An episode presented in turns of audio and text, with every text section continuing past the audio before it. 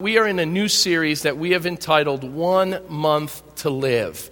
And we want to, over really, it's going to be six weeks. We're going to begin uh, this 30 days by, uh, by having an introduction to this series by asking the question How would I live if I had one month to live?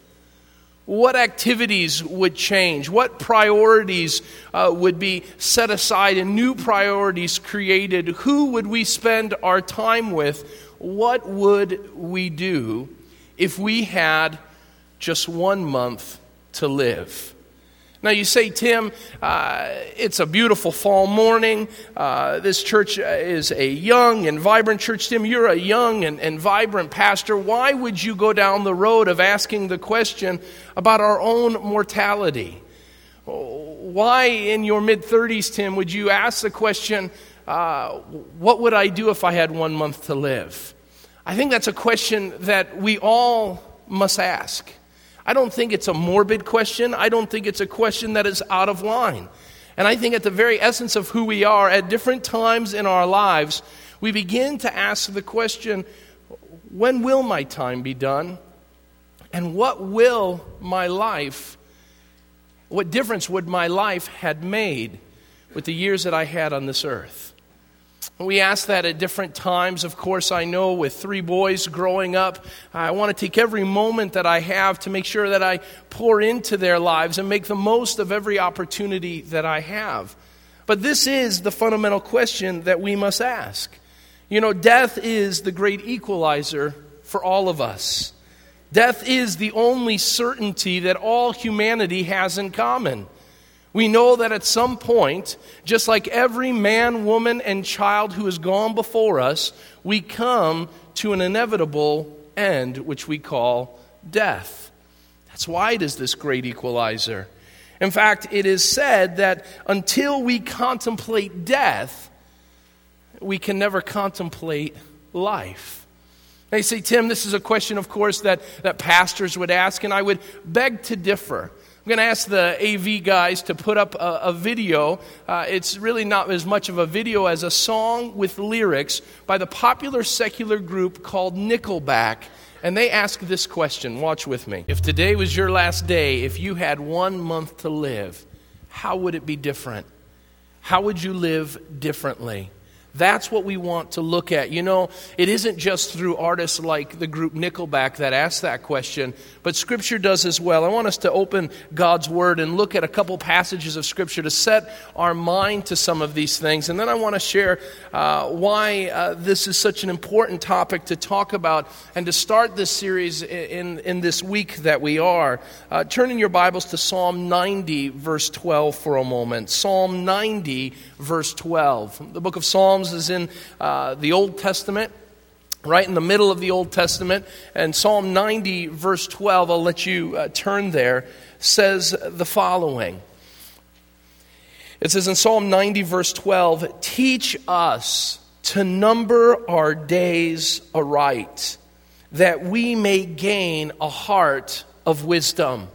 The idea here, what the psalmist is saying, is that we need to know that our days are numbered. All of us know that. The moment we're born, uh, the clock begins to uh, work its way down to our inevitable death. And the writer here is asking us to teach us, God to teach us to number those days, to make the most of those days. It is when we make the most of those days that we gain a heart of wisdom. The scriptures go on. Turn in your Bibles to Psalm 102, verse 3. Psalm 102, verse 3. Just a couple pages over from Psalm 90, we find Psalm 102, verse 3 says, For my days vanish like smoke. I'm not sure uh, how your life is, but uh, weeks seem to be going by at an unbelievable pace. It's amazing. I don't know about you, but this last summer seemed to have flown by. Uh, we were just out in Waterman celebrating the Memorial Day picnic yesterday, and now we're beyond Labor Day. The kids are back in school, and we're already turning the month as we go. In fact, we're already in the 12th day of September. And what the scriptures are telling us is that we must understand that life is moving faster than we would ever know. And this is why it is so important for us to number our days, to make the most of every opportunity. And this is what the psalmist then says in Psalm 39. I'll just read it for us. Psalm 39, verses 4 and 5 says, Show me, O Lord, my life's end and, num- and the number of my days. Let me know how fleeting my life is. You have made my days a mere handbreadth, the span of my years as if they were nothing before you. He finishes this text and he says, Each man's life is but a breath. Do you know that your life is a vapor? Do you know that your life is but a breath when it comes to all of eternity? We're never guaranteed tomorrow. And the Bible says that we must live for today because we don't know what tomorrow might bring. Uh, this we recognize, of course, in this incredible week uh, in September. Uh, none of us can forget nine years ago uh, on September 11th, uh, looking with great fear and trepidation at what was going on in Washington and P- Pennsylvania and, of course, New York City. As we watched planes fly into buildings, as we heard terrible reports of terrorists who were attacking our very way of life. And we saw thousands of our brothers and sisters who are part of humanity lose their lives. We heard the 911 accounts. Of course, there's a, uh, a YouTube video of a man named Mr. Cosgrove who was on the 101st uh, floor of the World Trade Center. And he's with another man in the office, and they're on the 911 uh, phone uh, with the operator, and they're asking for help. They're pleading that someone will come. And then the phone call comes to an end, and what you know is hearing in the background is World Trade Center number two coming down. In that moment, Mr. Cosgrove lost his life. As I began to think about that, and as I watched some of the memorial services and some of the videos that were shown yesterday in remembrance of that horrific day, I wondered if any of those people knew that day was coming. Did those people hug their children as they left for work on that? If you remember, it was a just gorgeous, gorgeous September morning, very much like today. Did they kiss their spouses with a little more affection? Did they apologize for uh, the mistakes they had made the day before? Did they do anything out of the ordinary? And I would answer probably not. Because they did not know it was their last day. They knew only that it was a day just like the day before. This week it brings a lot of, uh, of emotions up for a lot of us, but I will go even farther and say this week is a, a, a moment uh, for me and my family that, that is marked off uh, because uh, this week I celebrate, uh, my family does as well, or commemorates a better uh, phrase, um, the death of my older brother. I want you to put a picture up. This is my older brother, Christopher William Bedall. And this week, we celebrate 20 years since he's left us. On a Sunday night, coming home after uh, spending some time at a youth group event and spending some time with a girlfriend that he had, he was coming home around midnight right on Route 30, and he fell asleep. We don't know when he fell asleep, but for a long stretch of the road, it was straight, and they believe that he was asleep for maybe a couple miles. And they think around midnight, about the time he was supposed to be home that night, he fell asleep, and when the road curved, his car went straight into a concrete culvert. He was killed instantly. I want you to look at the date. He was only 16 years old. They say the good die young, and in that case, very much so was true. And so this reminds me, and this is something I learned when I was 14, he was a couple years older than me that I can't be guaranteed tomorrow. And this has changed my life. It has revolutionized the way I live, the way I raise my children, the way I spend time with my spouse, the way I serve my God. And some say, Tim, you're going all out. You, are going as if uh, you don't have tomorrow. And I say, I agree. And it's because of this young man because I know that the Lord will one day call me just as he'll call you. The Bible says it is appointed for man to die once. There's an appointed time for each of us that we will die. I know of nobody in this er, world besides Jesus Christ himself that has not experienced death. And so we must understand that it is a certainty that we, just like those incredible victims of 9 11, just like my brother Chris, that we too will come to our end. And so the question that we come up with today is Are we living the dash? Now, what do I mean by that? Are we living the dash? We are guaranteed a birth date. And just as you look at my brother's, he was born in November of 1973. He didn't know who he was being born to, he didn't pick the day. He didn't pick where he was going to be born, what family he was going to be born into, what he would look like. He didn't pick any of that. Nor did he pick uh, this week 20 years ago that it would be his last. I, was, I spent time with him that week. There was nothing that would have ever made him think that that was the last week that he would live. I remember very clearly when we were in the old building of this church worshiping that, that Sunday. And I don't remember anything different. I don't remember him saying, you know, uh, peeking over to me and saying, uh, when we sing, Great is Thy Faithfulness, uh, when I'm up in heaven tonight, that will be amazing. He didn't say anything like that. He just lived life like a normal teenager would. And so we don't know our birthday, and we can't pick that out or pick the details of it, nor can we pick out that last part of uh, the date there, the day that we will finally see uh, our end.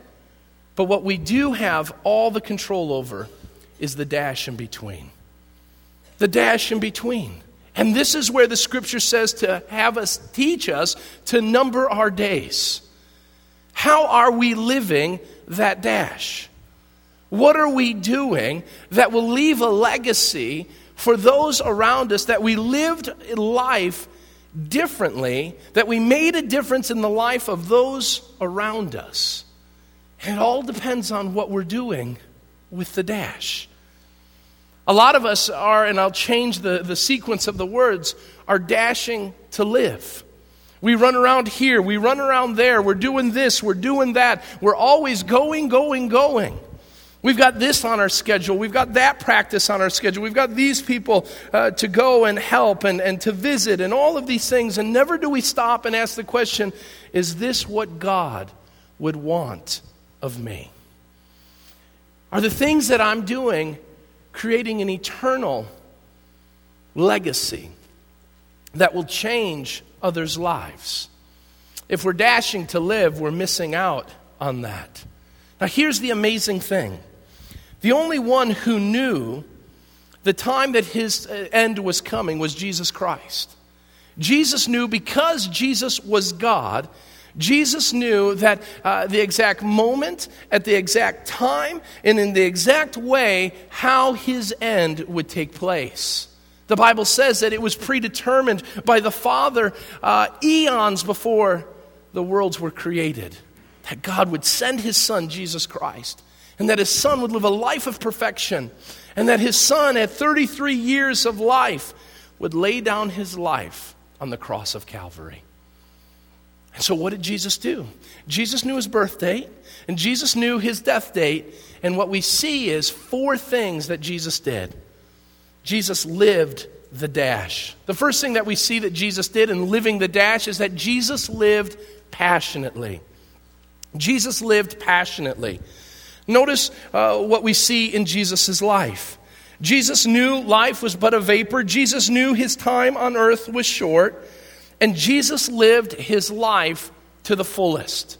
Nowhere do you see Jesus asking the disciples on what a priority he should have or shouldn't have. Nowhere do we see uh, Jesus living a life of regret, saying, I wish I would have spent more time with this person. I wish I would have spent more time in this town. Jesus lived life on purpose. He did everything for a reason. He spent the right amount of time in the right places because he wanted to live, if you will, the dash of his life so that it would have eternal implications. And we're so thankful because it does. Because of this, Jesus living life on purpose, because Jesus lived passionately, we see that Jesus did not simply survive. Jesus had a lot of struggles in his life. Jesus had a lot of pain, a lot of issues in his life. But we need to recognize that Jesus never made that an issue. He lived life on purpose, he lived life with passion. But, but what does that look like? What does living passionately, what does living the dash look like? Number one, Jesus gave his all. This isn't in your outlines, but write it somewhere. Jesus gave his all in everything that he did. Jesus never gave 50%. Jesus never lollygagged, if you will. Jesus never went and involved himself in something that he was unmotivated to do. He lived passionately. Everything was to the floor, if you will, full throttle, serving his God and his King, the Father in heaven, and serving us. He lived passionately. We know, secondly, that Jesus made the most of every opportunity. When Jesus saw an opportunity, he used it to bring glory to his Father in heaven. He used the opportunity to meet the needs of those around him. He served in those ways, making the most of every opportunity, so that he would be a change agent, the Savior that he was sent to be. He lived passionately. Uh, the next thing that we see is that Jesus never made excuses. He never shied away from the difficult things. He never got tired and, and would come up and say, You know what, today I just don't feel like being the Savior of the world. Today, I don't feel like being the Lord of creation. Disciples, I'm going to take a vacation. I'm going to just, ministry's too hard. The people are, are, are, too much for me to handle, so I'm just to I'm just going to go away for a while. Take a sabbatical, if you will. Jesus never does that, but what Jesus does is he lived life to the fullest taking on the troubles of this world, taking on the triumphs that were there, and he used them all to point to the glory of God. Finally, Jesus didn't hold anything back. Jesus recognized, he recognized that with the short time that he had, that there was much to accomplish. There was much to be done. And we look, and you will see as you read the accounts of Scripture that Jesus would rise early in the morning and he would go to bed very late in the evening. Why? Because he was serving, he was ministering, he was taking care of the needs of those around him because he had great compassion on people. All of these put together, we, we know that Jesus lived passionately. And there's no wonder that when we talk about the last week of Jesus' life, we call it the Passion Week. What a passionate thing Jesus did. The things that he endured, the hardships that he took on. And here's the amazing thing. In John 10 10, if you'll turn there for a moment, John 10 10, Jesus wants to give us the same kind of life. In John 10 10, John, the Gospel of John, Matthew, Mark, Luke, John of the New Testament, John articulates how we ought to live passionately, how we ought to live with no regrets, how we ought to live, uh, living that dash in between our birth and our death, to live and leave it all out on the court, if you will. And this is what Jesus says. Speaking to uh, a group of people, his disciples, he articulates uh, this in John 10, verse 10. The thief comes only to steal and kill and destroy. And I have come that you may have life and have it to the full. There's a couple things that we need to look at in regards to that verse to understand how Jesus lived passionately. And the first thing we must do is look at a comparison. The first thing we must do as we talk about living passionately is look at this comparison. Jesus says that the thief comes only to steal and kill and destroy. We can live life on our own. And by living life on our own, we will run the risk of life being very, very difficult. I will go on to say life will be impossible for us to find joy, peace, and true contentment in life because the thief Jesus is speaking about is the devil. And the devil wants to come into our lives and he wants to bring hardship and struggle and pain. He wants to destroy who we are so that we will not have a life that impacts others, so that we will not have a life focused on others, but a life that focuses in on ourselves. And so we will consume all that we have, and in the end, we will find out we have no life left whatsoever. And so the comparison is given. Jesus says there's this thief who comes to only steal, kill, and destroy, or there's life with me. because I have come that you may have life and have it to the full. Which will it be? Uh, there's some characteristics that we must look at in regards to this life. Jesus says, I have come. The whole purpose of Jesus Christ coming was to give us, human beings, the opportunity to live life as if we've, as, in a way that we've never lived it before because we're unable to. And notice what he says. He says, I want to give you life and give it to you in all fullness. Other translations say, I want to give it to you in abundance. Other people uh, have translated this verse to say, I want to give you life in a way that you could never have imagined. This life would be so great, so awesome, so wonderful, so full of blessing that you've never seen anything like it before. This isn't your normal everyday life, but this is a life of one, Jesus Christ, who came, who died for you and me, so that our sins would be paid for so that we could become now not enemies of God, but friends of God. And God says that throughout His Word, that He would minister to us. In fact, Jesus said another passage of Scripture says, All you who are weary, all you who are heavy laden, burdened, come to me, and I will give you rest. If there's not a verse in our world today that, that invitation rings true for us. What a verse. I don't know many people who aren't burdened. I don't know many people who are weary. And Jesus came to this world to take your burdens away. This is the kind of life that God has given us. But it involves a choice. It involves a choice. You can either try to live life on your own and try to make it happen on your own and try to fight the devil in this world to not destroy a life that you don't have, or you can give your life to Jesus. And you can start living for Him. John wrote another book that we've just finished studying, the book of First John, and I just want to read a verse from First John. First John chapter 5 uh, tells us this in regards to uh, living uh, the life that God has for us. And this is the testimony God has given us eternal life. And this life is in His Son. He who has the Son has life. He who does not have the Son of God does not have life. I write these things to you who believe in the name of the Son of God so that you may know you have eternal life. A decision that we must all make before we can begin to live the dash is to stop and to ask the question if I am here and my inevitable end will come, whether it's today as I leave church or 70 years down uh, the time of uh, uh, the process of time, why am I here? Who created me? And what was I created for? And at the end of that life, will I have lived like my Creator called me to. And Jesus says, a choice has to be made. You want life? Then life comes in Him. Life comes through Him. Life is made available because of Him. It's like deal or no deal. It's as if what God is saying is, is all right.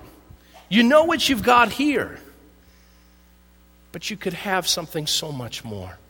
Some of you have come today and you're so tired of life. You're so tired of, of running through the rigmarole, if you will, of, of life and all the demands and everything. And today you're being introduced to Jesus, who says, Come. Come and I will bring you joy. Come and I will show you what true peace is. Come and I will show you what real love is as I demonstrate my love to you. Jesus wants us to live passionately. Are you living that way today? As you live your life in your work and with your family and with your friends, do you live life on purpose? Do you live life with a passion that isn't from you, but from, comes from God Himself? That imitates and mimics the love that Jesus has shown us? Notice the second thing that we see this morning. Jesus not only lived passionately, he loved completely. He loved completely. Again, we look to John's gospel, as we unfold each of these. And just so you're aware, these are each of the weeks we'll be talking about one of these things. And so we want to give just a, a quick overview of each of them. But notice, listen to what Jesus says in John 13 1. John 13 1. It was just before the Passover feast, John tells us, and Jesus knew that the time had come for him to leave. Here we go again. Jesus knows when his time on earth is about to be done. And in John 13, 1, it says, Jesus knew the time had come for him to leave this world and go to the Father. Having loved his own who were in the world, he now showed them the full extent of his love. Jesus knew that his days were numbered, and he recognized that, and the response that he has is that he loved completely. If you were to ask anyone in this room, what would you do if you knew you only had 30 days to live?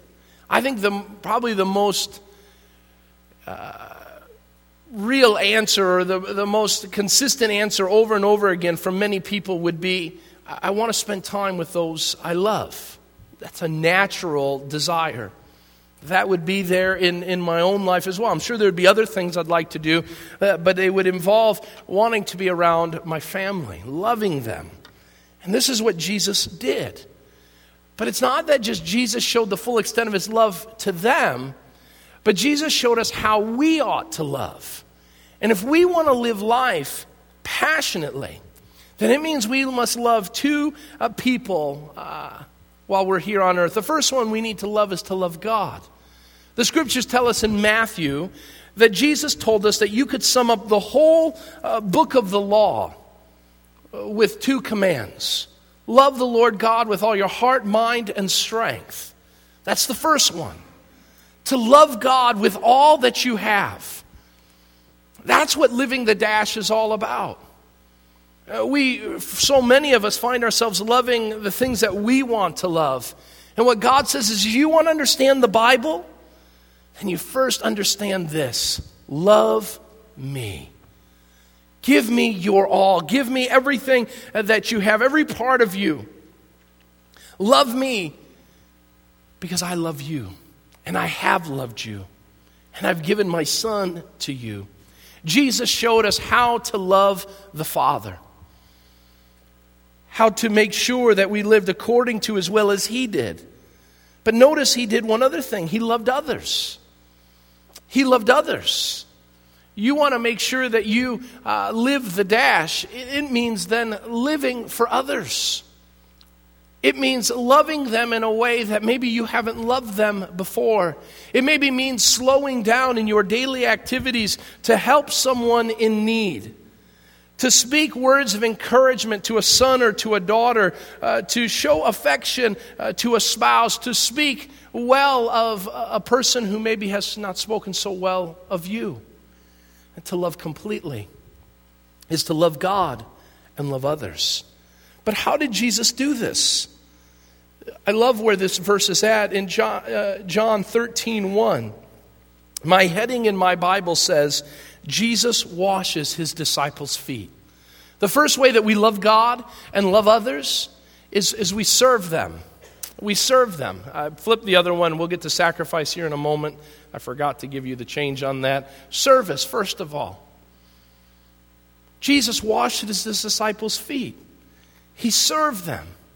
He took a towel, he took a basin, and he did the most menial work in first century Palestine and he washed their dirty feet from the dusty roads that they were a part of, even though he was God. He lowered himself to do a job of a servant. You want to start changing the world around you? Start serving those around you. Not just here in the church, but serving those outside of the church neighbors and friends, people that you don't know. Start serving them. This is the example that Jesus gives, and we'll be talking about this more in the future. But this is what it means to live differently if we knew we only had one month to live. Who could we serve? How could we serve that would change the very essence of how that person views life, God, and the world that they live in? Number two, after Jesus washes his disciples' feet, just a couple chapters later, in fact, in the, in the chronological order, it is just the next uh, day that Jesus would sacrifice his life. How do we show love to God? We serve him. How do we show love to others? We serve them. And we do it through sacrifice.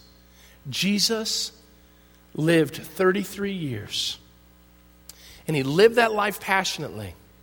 And he did so so that at the end of his life, he would get on a cross, be hung on a tree, so that he could shed his blood, so that you and I could have the opportunity to have fellowship and a relationship with him. And Jesus says, if you're one of my followers, then service and sacrifice must be a part of who you are. Jesus loved completely. Are you? If you're not, then you're not living the dash that God has for us. Number three, Jesus learned humbly. Even though Jesus was God, he taught us by his own example how to learn humbly. He showed us how to give up our own prerogatives and obey God. How did he do that? Philippians chapter 2 tells us this.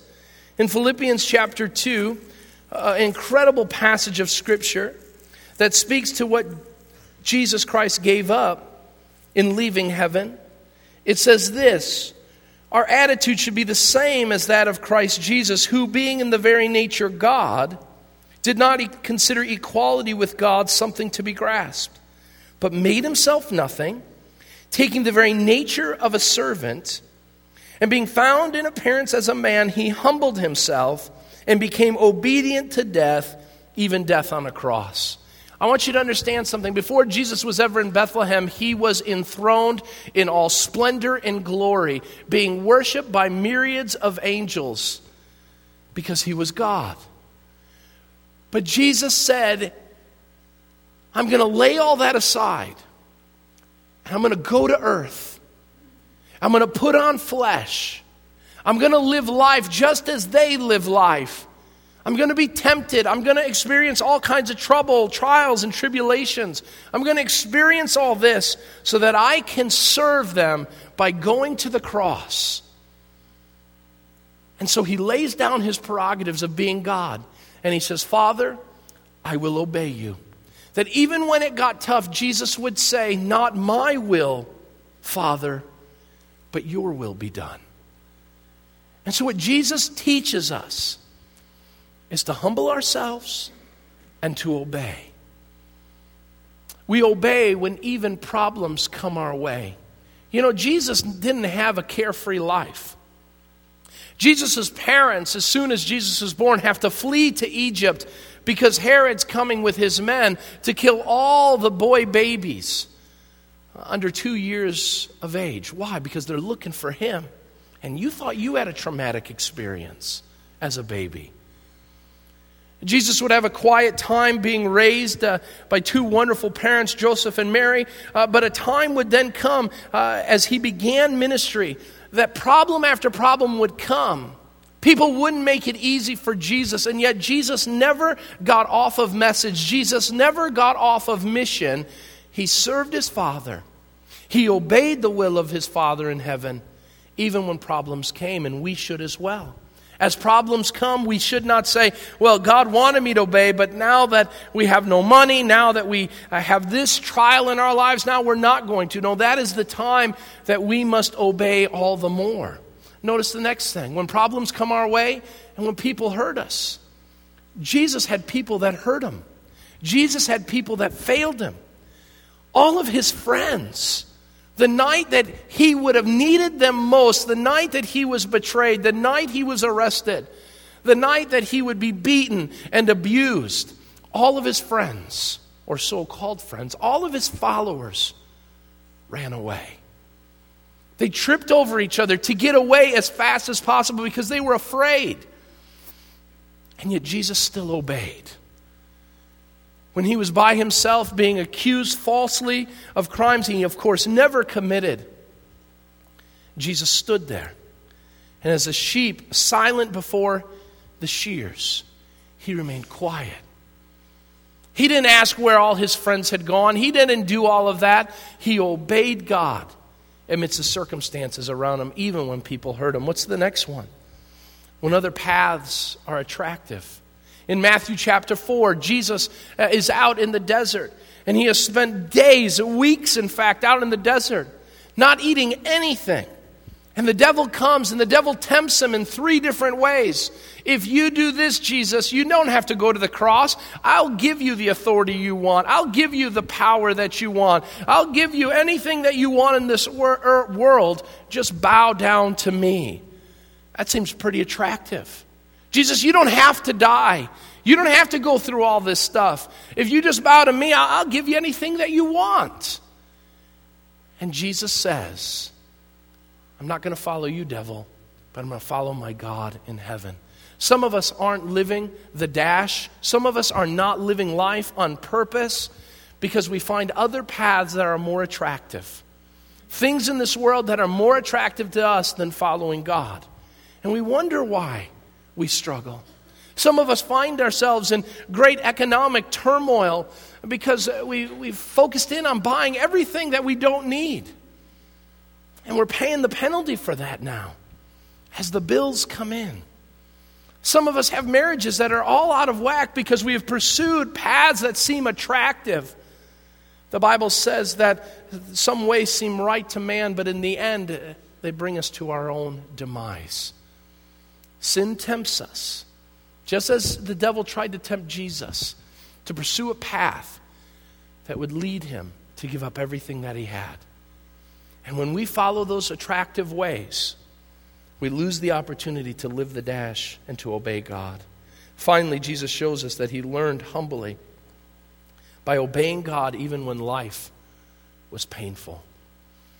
Jesus was beaten, Jesus was abused, he was mocked. His back would be torn to shreds because he would be whipped over and over again. He would be abandoned.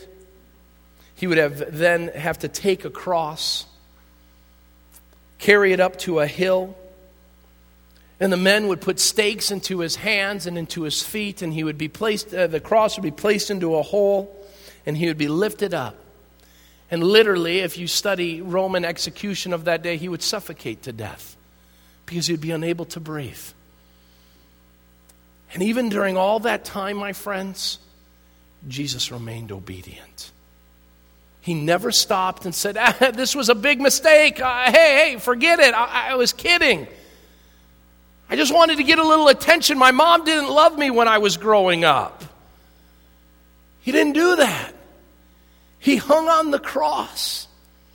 And when people mocked him and people laughed at him, he looked down, eh, suffocating. He looked down and he says, Forgive them, Father. They don't know what they're doing. Jesus shows us obedience. If you want to live the dash, if you want to live life on purpose, then it means obeying God. I love what Proverbs 3 6 says. Proverbs 3 6, I write this passage down, I'll just read it for us. In Proverbs chapter 3, verse 6, famous passage of Scripture, this is what the uh, writer of Proverbs, Solomon, says to us Trust in the Lord with all your heart and lean not on your own understanding. In all your ways, acknowledge him, and he will make your path straight. That word acknowledge, literally in the Hebrew, means put God first. God's not asking you to go to a cross. God's not asking you to do anything but to put God first. And I want you to think about some things. You want to live life passionately, you want to live the dash, then number one, give God the first day of the week. Just as you're here today, give God the first day of your week and say, God, you're so important to me that I want to start my week off right and I'm going to come to church. I'm going to come to church so I can worship you and give you the glory and honor. I'm going to praise you that first day of the week. Number two, not only give God the first day of the week, give God the first part of every day as you wake up. If it's five in the morning, if it's eight o'clock in the morning, if it's one in the afternoon, whenever you wake up, stop and say, Lord, I give you this day. I'm going to pray. I'm going to open your word. Whatever it is that you would just give the Lord the first part of your day. Lord, send this day in the way, send me out in this day in the way I should go. Allow me not to sin. Allow me to uh, be an encouragement to those around. Allow me to live for you. Number three, give God the first portion of your income. God doesn't need your money, but God wants to know do I have your heart? Do I have your heart? And the biggest thing that gets between us and our heart is our wallets. Give God the first portion of your income. The Bible says 10% is a great place to be. It's a great place to start. But I would say just give a little. And, and I would even say today, if you're new to this walk of Christianity, don't give it here. At least not today. I don't want you to think that it's about me asking for money, but this is what the scripture tells us. We are to give back to God out of gratitude of our hearts of what God has done. Finally, give God the first consideration of every decision. Every decision. You're going to go buy a car, ask God to give you wisdom. You're going to pick a college to go to, ask God to uh, be in that decision. You're going to ask someone to marry you, ask God to be in that decision. Lord, what would you have for me? What would you want me to do? This is obedience. It's not very hard, but it takes us being humble and saying, Lord, you're in charge, I'm not, and I will do as you say. The final thing as I close is that Jesus left boldly. Luke 9:51 we'll study this here in about a month. In Luke 9:51 Jesus uh, we are told about Jesus in the following way. He says this, as the time approached for him to be taken up to heaven, again we see this idea of his time being set. Jesus resolutely set out for Jerusalem. The idea here is Jesus knew what Jerusalem meant. It meant crucifixion, it meant the end of his life. And he didn't go the other way, as we would probably do. He says he resolutely set off for Jerusalem. And I want you to ask the question today Are you ready to leave if today was your last day? Are there regrets? Are there things in your life that, that will keep you uh, from not leaving so boldly? Jesus left boldly. He left with his head held high, knowing he had accomplished everything. It's amazing on the cross. One of the things that he says is, It is finished. My job here on earth, my work here, Father, it's done. I've accomplished what you've wanted done. I accomplished what you sent me here for. And I have to ask the question God, can I say that at the end of my days, just as Jesus, can I say, I've accomplished what you wanted. It means two things. Number one, understand this. It will help you as you live uh, one month, this one month. Number one, life is stewardship. It's all about stewardship. God owns everything. Understand that life isn't about you. Ephesians 2:10 says for we are God's workmanship created in Christ Jesus to do good works. God created us, he has a job for us, and he has set us in that direction to go. And the question is, will we be a good steward or one who fails? Will we live according to his word or will we go our own way? Life is not our own. We are not our own. The Bible says we were bought with a price. We are his. And now we need to serve our master. And number two, life is short. Our life is just a vapor. Those people on 9 11, my brother, they never knew life was as short as it was until the day they found themselves at the end of their life. And so, what should we do? Live for eternity. Live for eternity. Let's bow our heads and close in prayer. Father God, as we embark on this series, and as we have laid forth the principles of how you lived,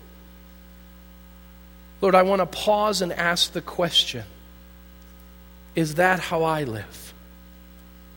Lord, whether my listener is a first time guest here or has been here and listened to me over and over again and heard your word opened up, Lord, I want us to ask this question can I say, just as the Apostle Paul did, that I've run the race, I've finished the race, I've fought the good fight, I've kept the faith? Lord, can I say that I've accomplished what you had for me to accomplish? Lord, can we as listeners say that we have lived life passionately with the same passion you did? Can we say that we loved you and loved others completely? Setting aside our own desires and passions and serving others, and living lives of sacrifice. Lord, can we say we obeyed you, even in the small things? So that, Lord, today, if we were to leave and, Lord, if it was your will that we would head out onto 47 and, for whatever reason, our life would be cut down, Lord, that we would know that we've lived life to the fullest. Lord, I pray for that person here today who has never trusted you as their Savior. That today, before they leave, they would talk with me. They would talk with a person at the Welcome Center. They would talk to the person sitting in the pew next to them and say, How can I know that I have this life? How can I have Jesus? Lord, I love the words of the song our brass ensemble sang or played. Give me Jesus. No matter what this world has and the treasures that it has here, Lord, to live the dash, we must do what, what that song says. And we should cry out and say, Give me Jesus. Lord, I pray that that's our heart. I pray that as a result of that, we would look at life differently. As we leave this place, with every decision that we make, we would ask the question would I do this? Would I say this? Would I spend my time like this if I had only one month to live? Lord, I pray for this series. I pray for the small groups that are going to be going on this week, that you would give us a great time around your word as we ask this foundational question because we desire to live like you, to be like you, and to walk as you did. So send us forth from this place, Lord, as we fellowship and have food together, Lord. Lord, I pray that we would uh, spend time getting to know those around us, making the most of every opportunity, because your scripture says the days are evil. To you be glory, honor, that you have been brought praise in this service. We thank you and praise you. Send us forth from this place as followers of yours. In Christ Jesus' name we pray. And all God's people said, Amen.